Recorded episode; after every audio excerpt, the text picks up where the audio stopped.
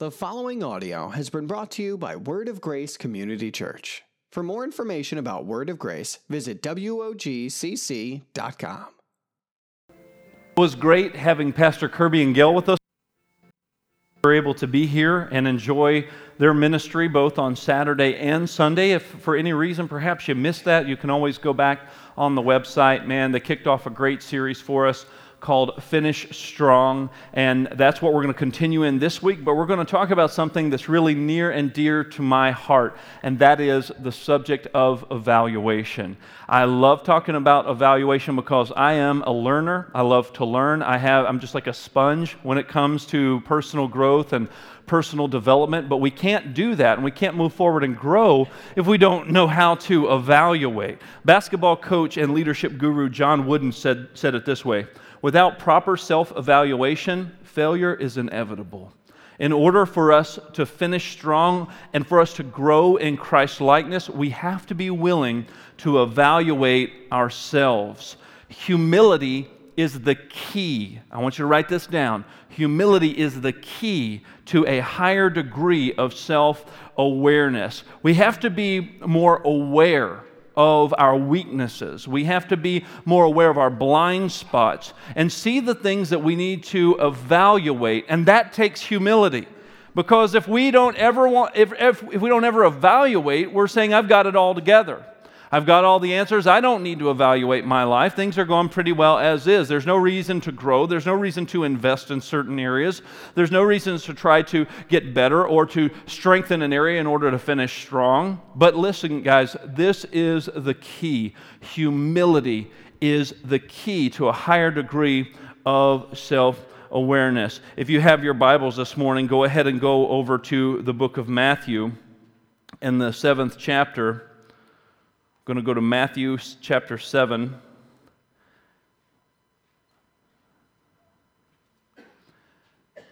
And verse 1 says, Judge not that you not be judged. For with the judgment that you pronounce, you will be judged, and with the measure you use it will be measured to you. Why do you see the speck that's in your brother's eye, but do not notice the log that's in your own eye? Or can you say to your brother, Let me take the speck out of your eye when there is a log in your own eye? You hypocrite! First take the log out of your own eye, and then you will see clearly to take the speck out of your brother's eye. The key in this entire passage that Jesus is telling those that are listening to him in this moment is that humility is really the key to evaluating yourself before focusing on someone else. Hey, listen, be humble enough to look at what's going on in your own life, not just what's happening in the lives of others. That's so easy for us to just concentrate on other people because it makes us feel better oftentimes. We don't want to focus on our own weaknesses. We don't want to focus on the things we need to grow in or the things we need to change. We would rather be thinking about the person that didn't show up for church today or the person that should be sitting next to us or the person that should be hearing this or you know that person that you're definitely going to make sure gets the link to the podcast on this sermon. Instead, we spend so much time focusing on that instead of looking at ourselves as Jesus was trying to get us to see.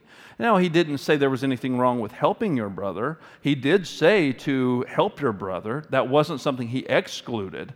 But he said, don't do it at the cost of you only seeing what's going on with him and not focusing on things that perhaps are going on with yourself. And man, that takes humility. President Theodore Roosevelt said this If you could kick the person in the pants responsible for most of your trouble, you wouldn't be able to sit for a month.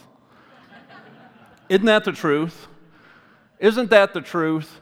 Eh, we are the source of a lot of our own issues, but we don't want to see it. What do we want to do? We want to blame everybody else. We want to point fingers that the reason my life is this way or the reason I'm struggling with this is because that person or because that situation. Perhaps if this one thing wouldn't have happened to me or if this deal would have gone differently or if my marriage would have worked out a different way or if I would have not ended up with the wrong person or if I would have made a different career choice or if my kids just weren't so ornery, you know, or whatever. We want to blame everybody. If my parents would have raised me differently, I remember one of the things that my wife and I have talked about frequently was we wanted to make sure that we raised our children to understand how to handle finances because we weren't raised in a way that we were taught how to handle our finances. We just didn't know. And there weren't things that we were explained uh, or, or weren't explained well, things that we just weren't taught on a very practical level. And I'm not blaming my parents, but yet early on in my wife and I's marriage, we've been married almost 17 years now.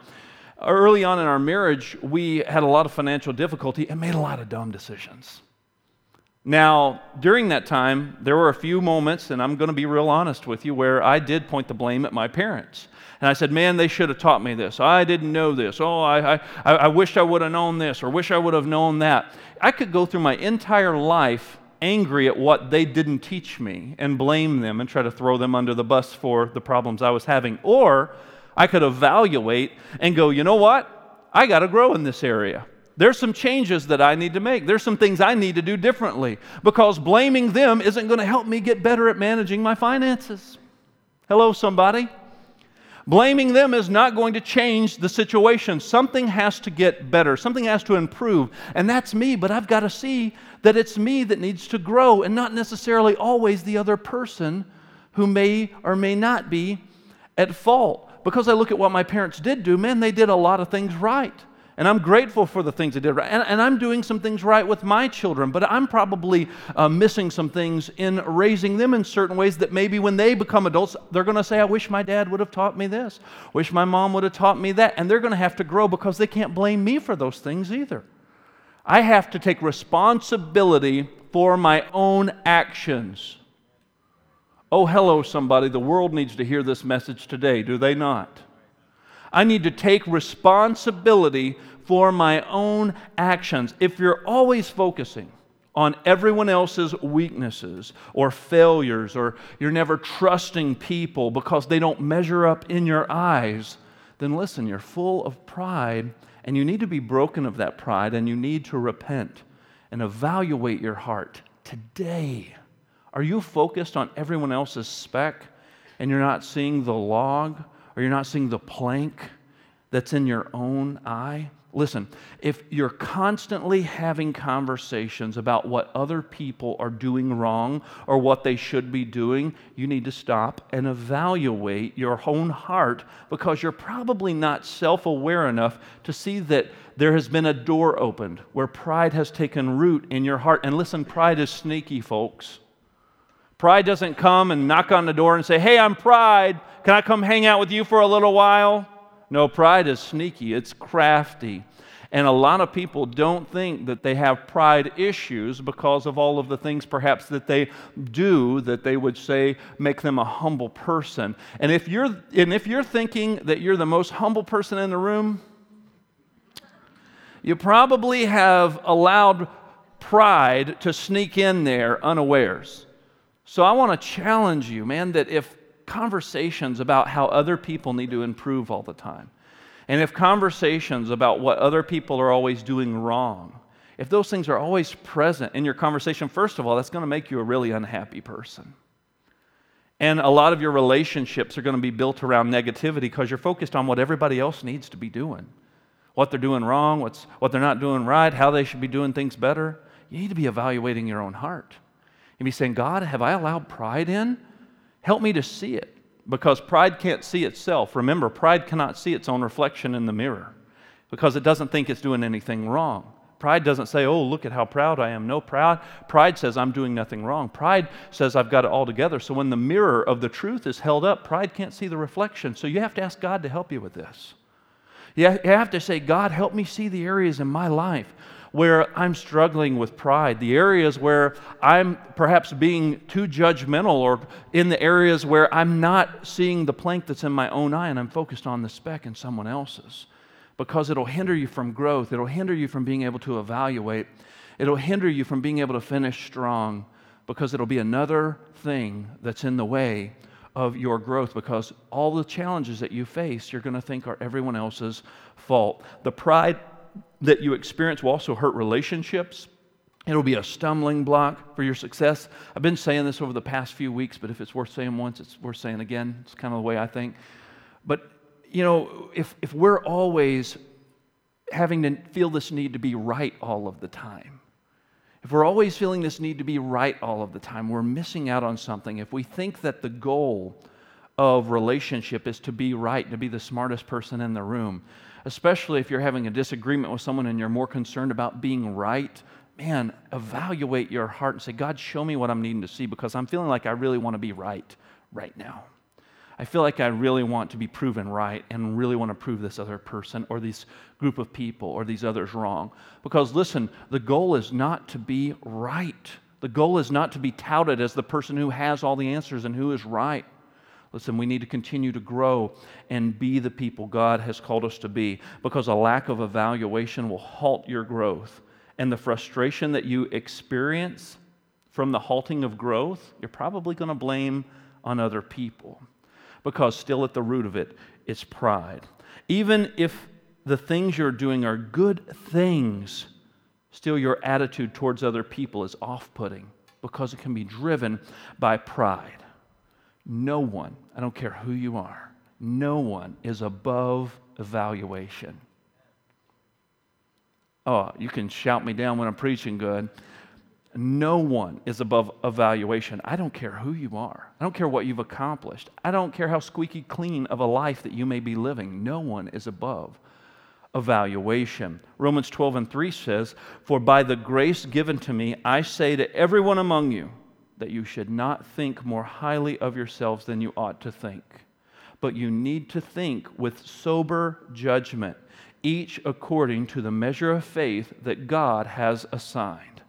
Paul said to the church in Rome that we need to think and make decisions based on sober judgment. What's the opposite of sober? Help me out. Drunk.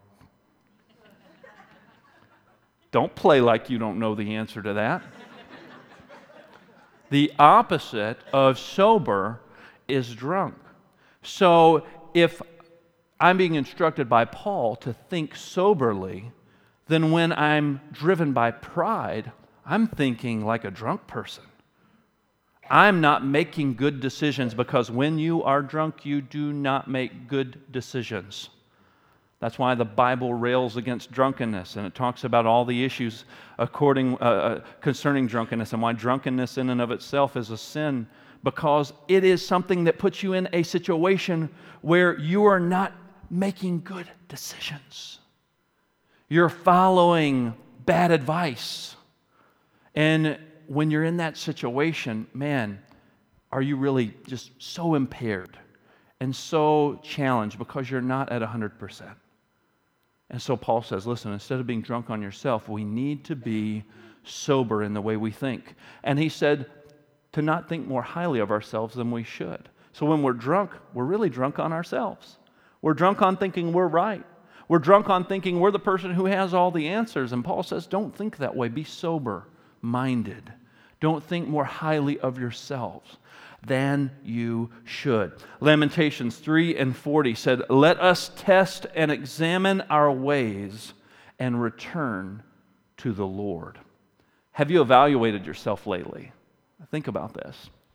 Have you evaluated yourself lately? Have you asked God to show you areas in your own life that are holding you back that perhaps you don't see? I mean, things that you're not seeing, the blind spots. There are certain things in our lives that we're well aware that are holding us back. And those things often take, you know, that predominant spot of our focus when we think about growth because we're aware of it. We're aware of the things we need to do better. We're aware of some of the weaknesses that we have. Oftentimes, those things will be screaming really loud at us. But have we asked God to help us see the things that perhaps are in our blind spots? The things that perhaps we're not seeing, that we need some help with that. Some of you probably have one of those really cool cars that has the little blind spot detectors on your side mirrors. That when a car is coming up close to you, it's like blinks or something like that, and it lets you know that there's a car in your blind spot. Don't change lanes because if you do, there's going to be a lot of damage that's going to be caused. There's going to be an accident just waiting to happen, but I'm wanting to help you see it so you don't make that mistake, so the little light will come on. Man, we need the Holy Spirit to turn on the light for us, to let us know, hey, don't drift over into this lane because there's something you're not seeing. And I want to help you see the things you can't see so you can avoid the pitfalls that perhaps are waiting for you that the enemy has set up as a snare to try to keep you bound or keep you uh, addicted or keep you frustrated or keep you angry or keep you bitter. And instead, the Holy Spirit wants to be that light and show us. And so Lamentation tells us to examine our ways and then return to the Lord. Have you asked God to help you see the blind spots? And more importantly, uh, have we asked Him to show us those things in a way where we can actually see a way out? where we can see what to do about it. It's one thing to see it, but God, help me see what I need to do next to keep moving forward. Have we asked other people that we know love us and care about us and that are for us to help us see blind spots? Have we said, Help me see this? Help me see something that I'm not seeing in myself. Or especially if you're seeing a pattern develop or emerge. If you're beginning to see a continual frustration pattern, maybe, just maybe, it's not everyone else.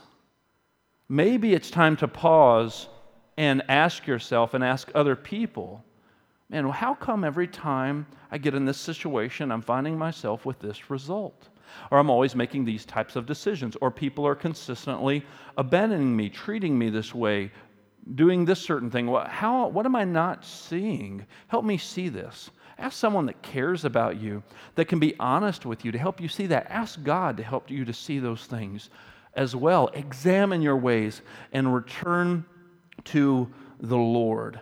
You know, oftentimes we don't think about the responsibility that we've been given, as Scripture says in 2 Corinthians 5 and 20 and 21, where we're ambassadors for Christ.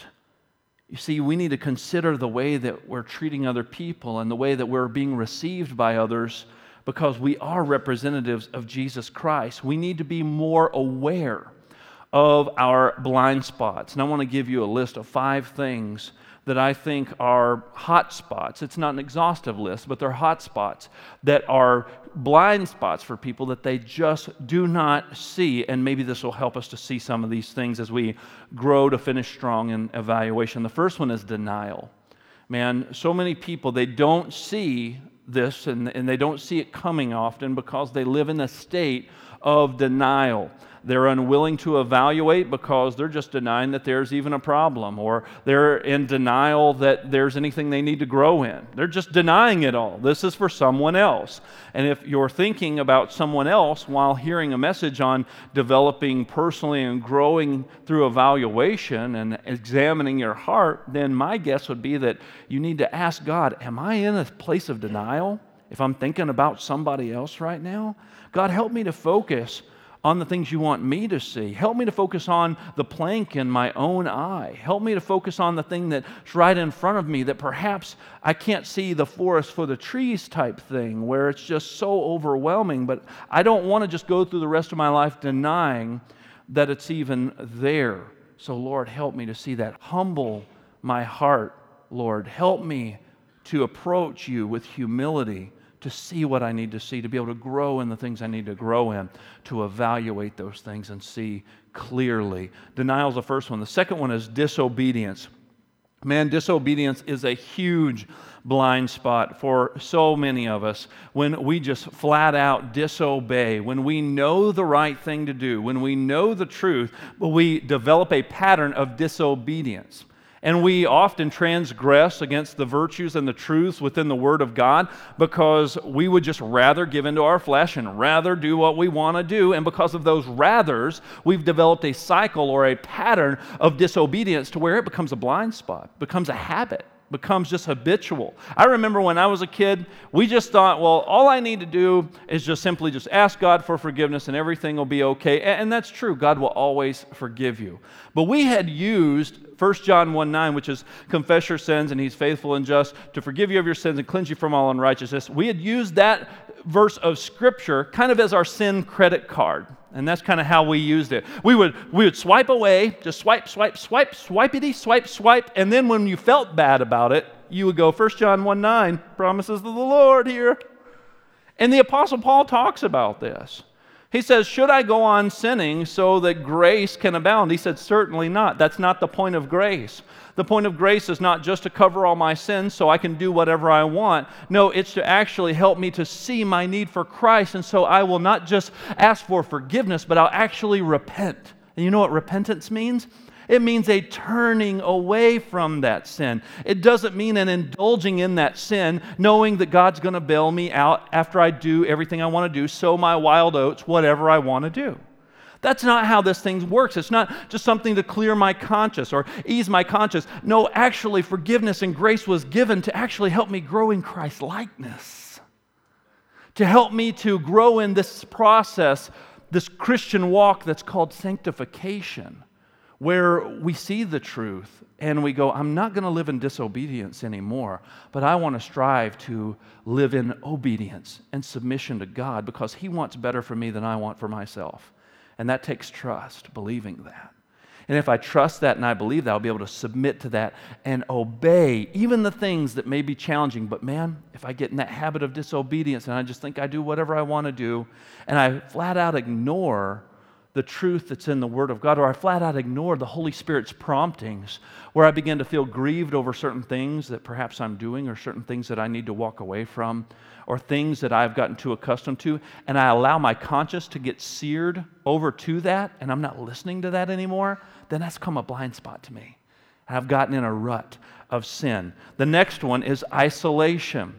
Man, that's a big one because we know that's one of the biggest traps that the enemy has. If the enemy can get you to buy into this lie that everyone is against you and that you need to be all alone and that you're going to be all alone, and you buy into that and you listen to that, that you go off and isolate, you may not even see the fact that that is really causing you to really be hindered in your growth. It's really causing you to be hindered in your journey towards Christ likeness because you just feel like you just need to be there all by yourself. Or perhaps you feel or see yourself as maybe the smartest person in the room. Or someone who has it all together and no one else is good enough to be with you. And no one else is good en- enough to be around you. No one meets your criteria. And so you isolate and you withdraw and you won't engage with other people. It's a blind spot. God help us see this blind spot. Some people get caught up in isolation because they feel like they're garbage. They feel like that God has written them off and He doesn't love them, and that's a big lie. That is such a big lie that the enemy just wants to keep whispering in your ear to make you feel devalued, make you feel like you've gone too far, you've messed up too much. No, listen, friends, there's always redemption. His mercies are new every morning. It doesn't matter how far you've gone, what you've done. Don't isolate yourself from other people because you don't feel like you measure up. Oh, don't, don't, don't shout me down, church. Listen, do not isolate because you don't feel like you measure up. I've heard people say this, and it grieves my heart as a pastor.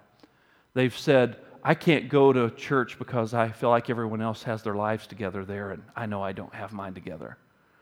Um, you know, uh, Romans 3.23, for all have sinned and fallen short of the glory of God. Guess who that includes? Me, you, you, you, every one of us, right?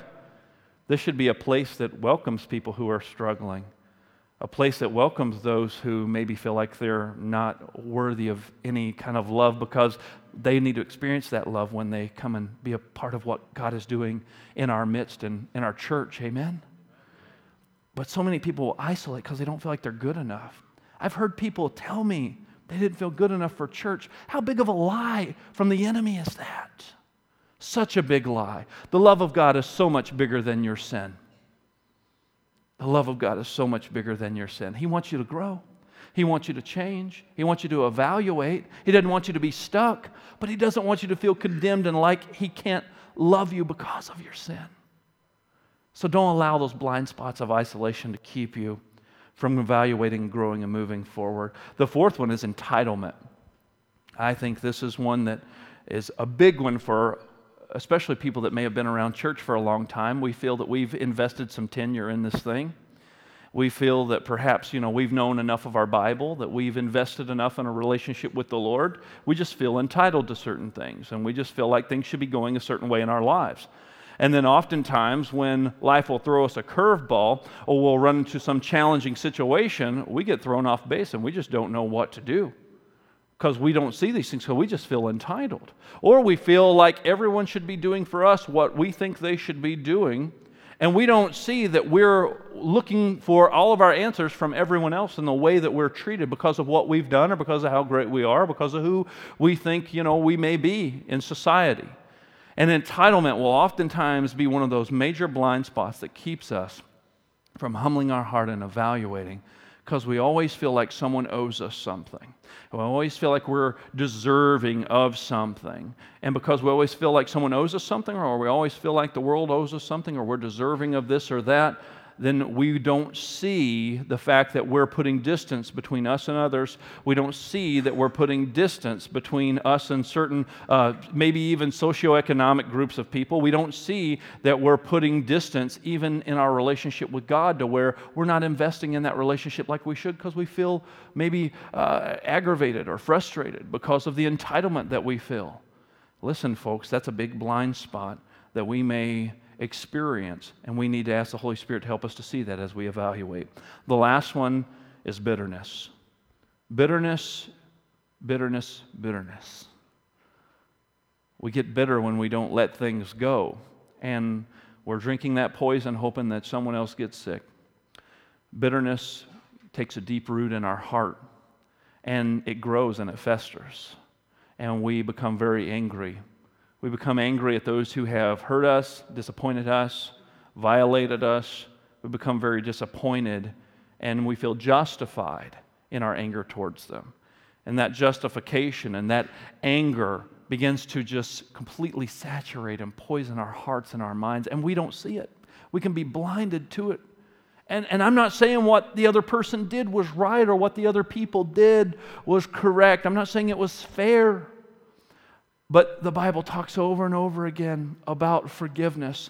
And Jesus talked about forgiveness. And he talked about reconciliation. And he talked about loving your enemies. And he talked about not allowing yourself to get caught up in this trap of bitterness. This is a big snare where it starts off maybe as a little offense. It starts off as just something that maybe, oh, it's just a little frustration. And if we're sleeping on it and if we're dealing with it over and over and we're, we're replaying it in our minds and in our emotions, and then it begins to just permeate our whole body and our mind, even to where it'll make you physically sick and physically feel bad. And that makes you even more angry towards that person because now it's their fault and you're just so angry and bitter.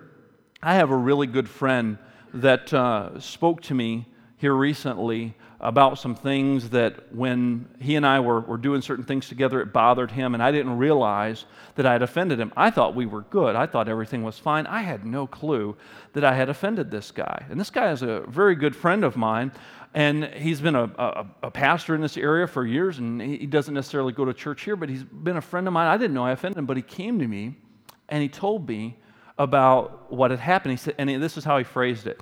He told me, he said, Brother, I want to let you know something. He said, If I go to sleep on something and I wake up the next morning thinking about it, I realize I need to deal with this and I need to go talk to someone about it. He said, and if I can go to bed and, and, and not be thinking about it, not wake up the next morning still thinking about it, dwelling on it, he said, I know it's fine. It's one of those things that I can let go. But I have to bring this to you. And he said, I have to share this with you. And I said, Bro, I had no idea. I said, Oh my gosh, that was not the intent at all. And he says, I figured that it wasn't. He said, But I had sat on it for about four or five days. He said, And I couldn't let it go. And I said, Thank you so much for sharing that with me. That's a real friend. Amen? That's a real friend that will do that because he wasn't going to allow bitterness to set up in his heart towards me because he valued the relationship more than he valued this anger that the enemy was trying to get him to buy into, this bitterness, this, this feeling right, this feeling wronged and, and feeling right and justified in his anger or frustration towards me in that situation. And we were able to work it out and everything was fine. But I thank God for people that will speak up in those instances instead of allow that to poison their own hearts as well. And that's really the message of the gospel. The message of the gospel is one of reconciliation. You see, there's going to be blind spots that pop up in our lives, and there's going to be things that we don't always see. But as we grow and as we evaluate, the gospel helps us to actually evaluate because the true gospel is key to overcoming blind spots. You want to know why? Because it puts all of the focus on how great Jesus is. It, ne- it doesn't in that moment become how great I am. It doesn't become how accomplished I am. No, the gospel helps me see that while I was yet a sinner, that Christ died for me, and that his love and that his truth and his Holy Spirit in me is helping me to grow and mature to be more and more Christ like and, sh- and to bring forth more glory to God with my life. It's truly the gospel that saved us. We aren't saved by anything we can do on our own, we're saved by grace through faith. The gospel humbles us. The gospel leads us to a place of examination. The gospel leads us to a place of love for other people. And it leads us to a heart position that helps us see the plank in our own eye because we realize we're sinners and we realize we all need Jesus the same. That there's not certain people that need Jesus more than others. And I know that there are certain people you probably think, yeah, they need Jesus more than others. But that's not the way that Christ works. We all need Jesus the same. No one needs Christ incrementally more than another. We all need Jesus because at the core, Romans 3 and 23, we're, we're all sinners. And we all need Jesus, so we all need to be forgiven. We all need to be made alive in Christ. We all have the same need, and Jesus is the answer for that need. And that's why the gospel humbles us. For us to see clearly, for us to be able to evaluate and, and move past some of these blind spots, and to be able to see the things we need to see to be able to grow in Christ likeness. It takes humility, and the gospel humbles us because it says, hey, it's not you that saved you, it was Jesus. And so stop looking at yourself as the answer. Stop looking at yourself as the kingpin. Stop looking at yourself as the person who is on top of the mountain and standing at the peak as if we are the apex to uh, this life experience and everyone needs to take their cues from us. No. We can certainly help other people along the way. We can certainly help others grow and invest in others, but we are not the answer. Jesus is still the answer. And it's how great He is, not how great we are. And anything great that has happened in our lives is a direct reflection of Jesus. And it's a direct reflection of how great Jesus is. Again, not how great we are, but because of how great Christ is in us and how our lives are being lived for the glory of God because of Jesus. That apart from Christ, I could not do this, man that apart from Jesus, I could not live this way. How could you forgive someone like that after what they did? They need to get what's coming to them.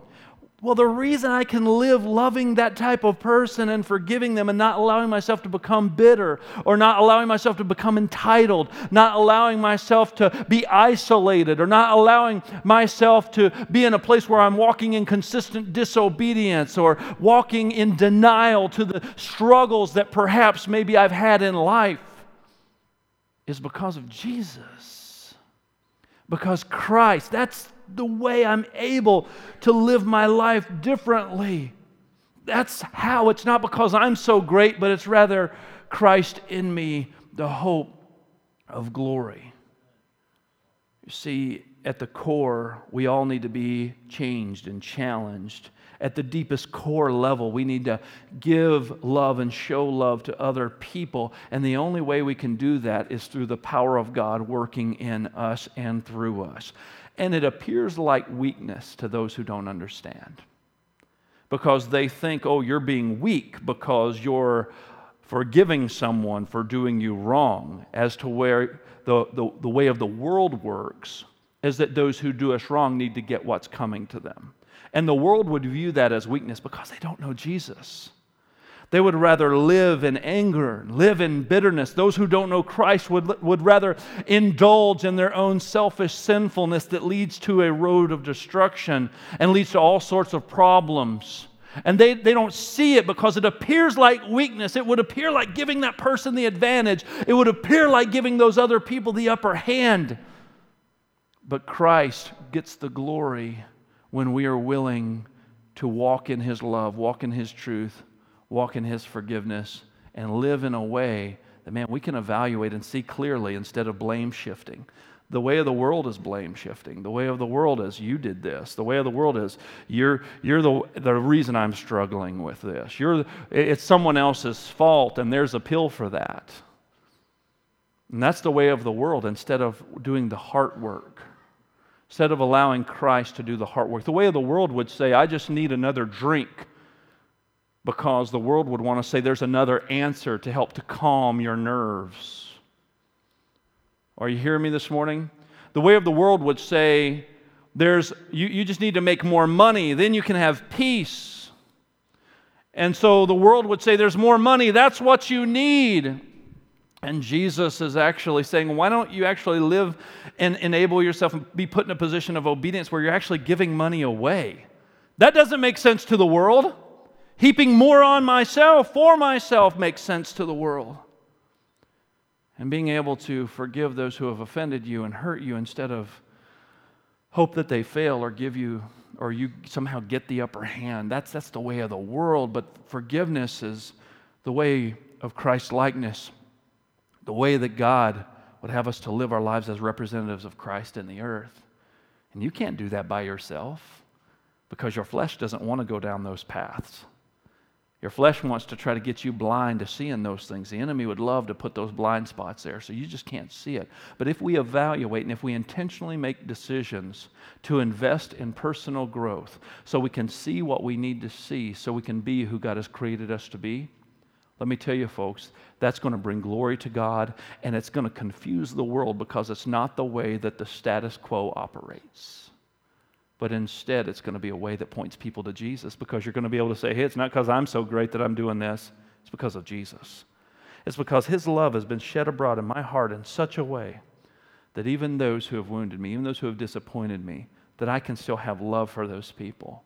And sometimes it takes a process to get there. It's not always instant. It's not always something that happens overnight because we got to get our flesh out of the way. We got to die to self. There was a good series about that somebody taught a few weeks ago but it appears like weakness to the world. But listen, it is the power of God at work. I want to give you a few ways that we can grow in evaluation, some practical stuff, all right? And I want you to write these things down so you will be able to take these things and actually do something with them. And maybe all of them apply to you, maybe a few of them apply to you. Uh, whatever the case may be, I want to give you some tools, some practical tools to help you to grow in evaluation. Number one, this is a fun one. You ready for this? Ask someone that you've had conflict with in the past how you're coming across. And don't justify or defend your actions, just listen and evaluate in your heart. Here's a bad thing that we do a lot of times. When we want to ask other people for their help, when we want to ask other people to help us see our blind spots, the immediate reaction is that we want to get defensive. We want to get defensive and say, well, this is why I said that, or, or this is why I did it, or, or you, you don't know the whole context of it. This is why I did that. No, no, no. Just slow your roll.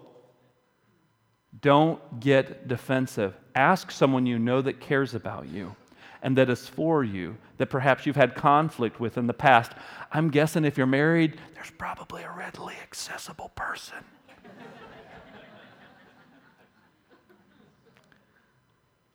if you have a close friend, if you have a sibling, there's probably a readily accessible person that cares about you that's for you. I'm not talking about someone that just wants to poke at you, someone that just wants to stir you to anger. I'm not talking about those kind of people. Stay away from that stuff. Don't get caught up in that because that's, that's not going to be helpful for either of you. Someone that you can talk to, that you can be transparent with, that you can be real with that you can ask them, How am I coming across? Because we've had conflict in the past and I'm seeing these patterns develop. And I just want to make sure I'm not seeing, uh, that, that, I'm not missing these things because they're blind spots. Help me to see those things in my life. So ask someone you've had conflict with in the past, How am I coming across? And don't give in to the temptation because, oh, it's going to be tempting. Oh man, it's going to be tempting to justify or defend yourself. And you're going to want to, oh, you're going to want to because you want them to know you were right. But just suck it up and don't defend and don't justify. Do yourself a favor. This will help you grow. If you do this, I, I promise you it'll help you grow. Just listen. I got a phone call a few years back from someone, and they called me to confront me about something, and man, oh, I did not like the phone call. I didn't like it. It bothered me. And so badly in that moment, I just wanted, I wanted to defend myself.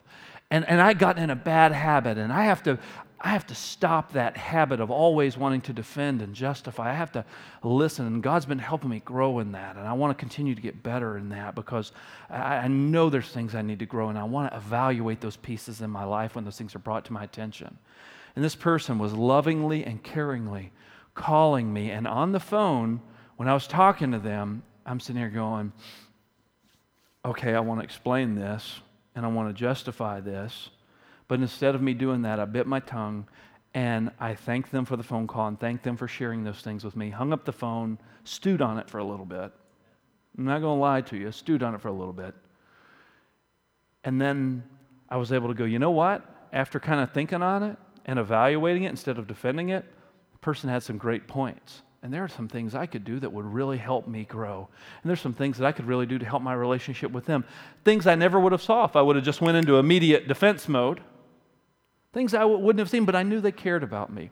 And as you do this, make sure that you just evaluate that you don't go into defense mode. Listen to the other person. Listening is such an important skill that we need to learn that's going to help us grow in evaluation. The second thing is if you haven't done this, this is free. This is a website. It's called 16personalities.com 16personalities.com. It's free.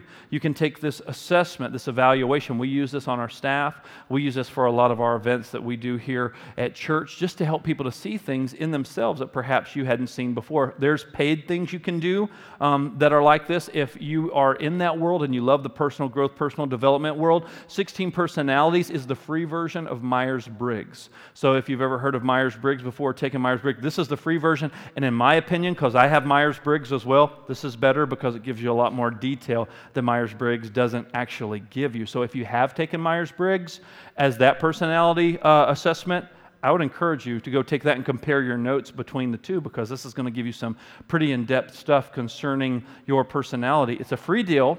You can go and take it.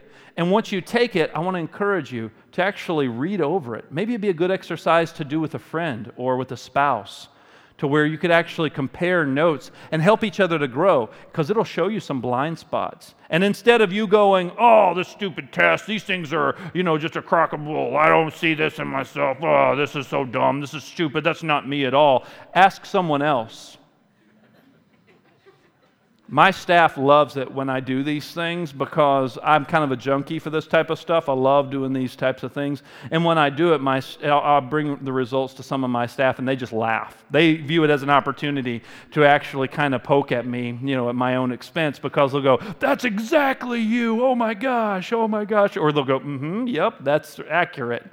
And I'm like, oh, okay. So the good, it shows you your strengths and it'll show you some areas that are blind spots and weaknesses that perhaps will help you grow as well. So I would encourage you use that tool. The third thing is celebrate the things you are strong at and ask for help from God and others in the areas you recognize as weakness.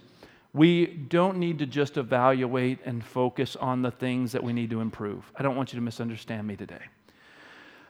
There are too many things out there in this world that would just want to put a magnifying glass on everything that's wrong in our lives. Also, allow God to show you the things that you're strong at, that you're good at. Celebrate those things. Invest in those things as well. Don't spend so much time investing in weakness that you neglect building and investing in your strengths. Keep investing in those strengths. I would pour more effort and energy into those things so you can get stronger and stronger at the things you're already good at. Don't crutch on them, build into them, build into those strengths, and ask God to help you to see the things that perhaps you're weak in that other people could help you with. Ask other people to help you with those things. But don't neglect your strengths for the sake of evaluating weaknesses. Please don't do that. Don't misunderstand my message this morning.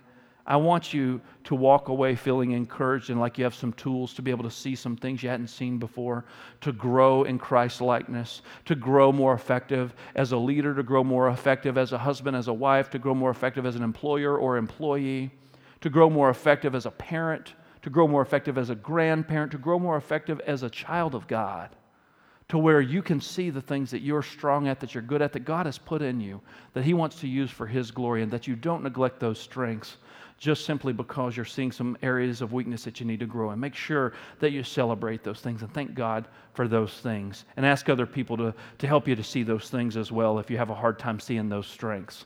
If you have real friends, real friends, they should be able to celebrate your strengths with you. If you have real friends, they should be able to celebrate your victories with you too. Okay, that's another sermon for another day. We're going to continue, number four, to invest, invest intentionally in personal growth. This is a big one for me. I always want to invest in personal growth. We never need to stop growing. If something's not growing, it's doing what? It's dying. Even if we uh, quit moving forward, things get stagnant and eventually get sick, and those things begin to, to go on the decline and to digress. We want to make sure we're investing in personal growth.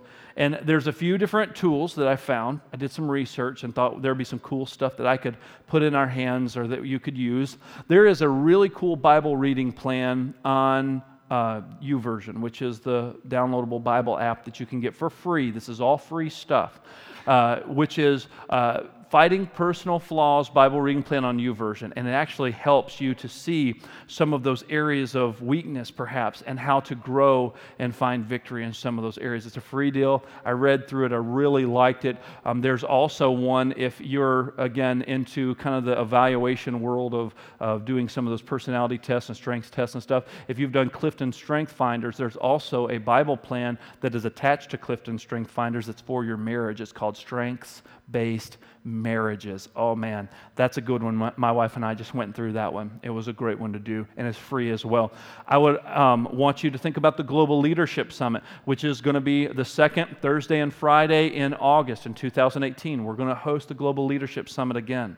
That you can go ahead and put in now for that second. I don't know the exact dates, um, but it's going to be the second Thursday and Friday in 2018 in August, so make sure that you block those things off. That's a great day of just investing in personal growth. You can also go through our Trek class that we have here at church.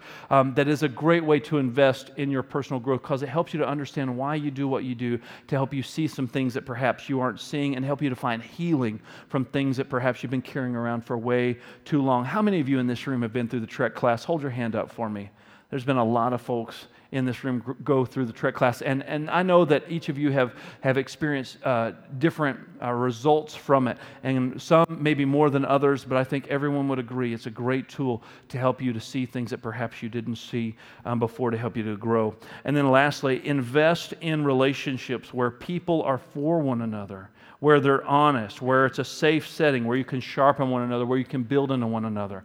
One of the ways that we do that here at church is through our community groups. And we're going to have a lot of new community groups roll out in our new semester at the beginning of the year. So be looking for those so you can invest in those that perhaps God is putting on your heart to lead one or maybe facilitate one. Man, you need to email Pastor Keith, email the office, drop us a note, whatever the case may be. We'd love to put you on a path to help you to do that, to where you can enable people to invest in those types of relationships. The fifth thing is that we're going to listen more.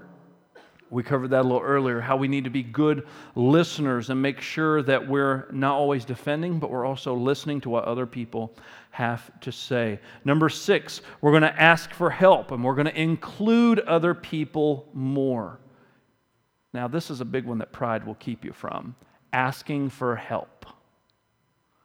Somebody's ribs are going to get sore here in just a moment because you never ask for help.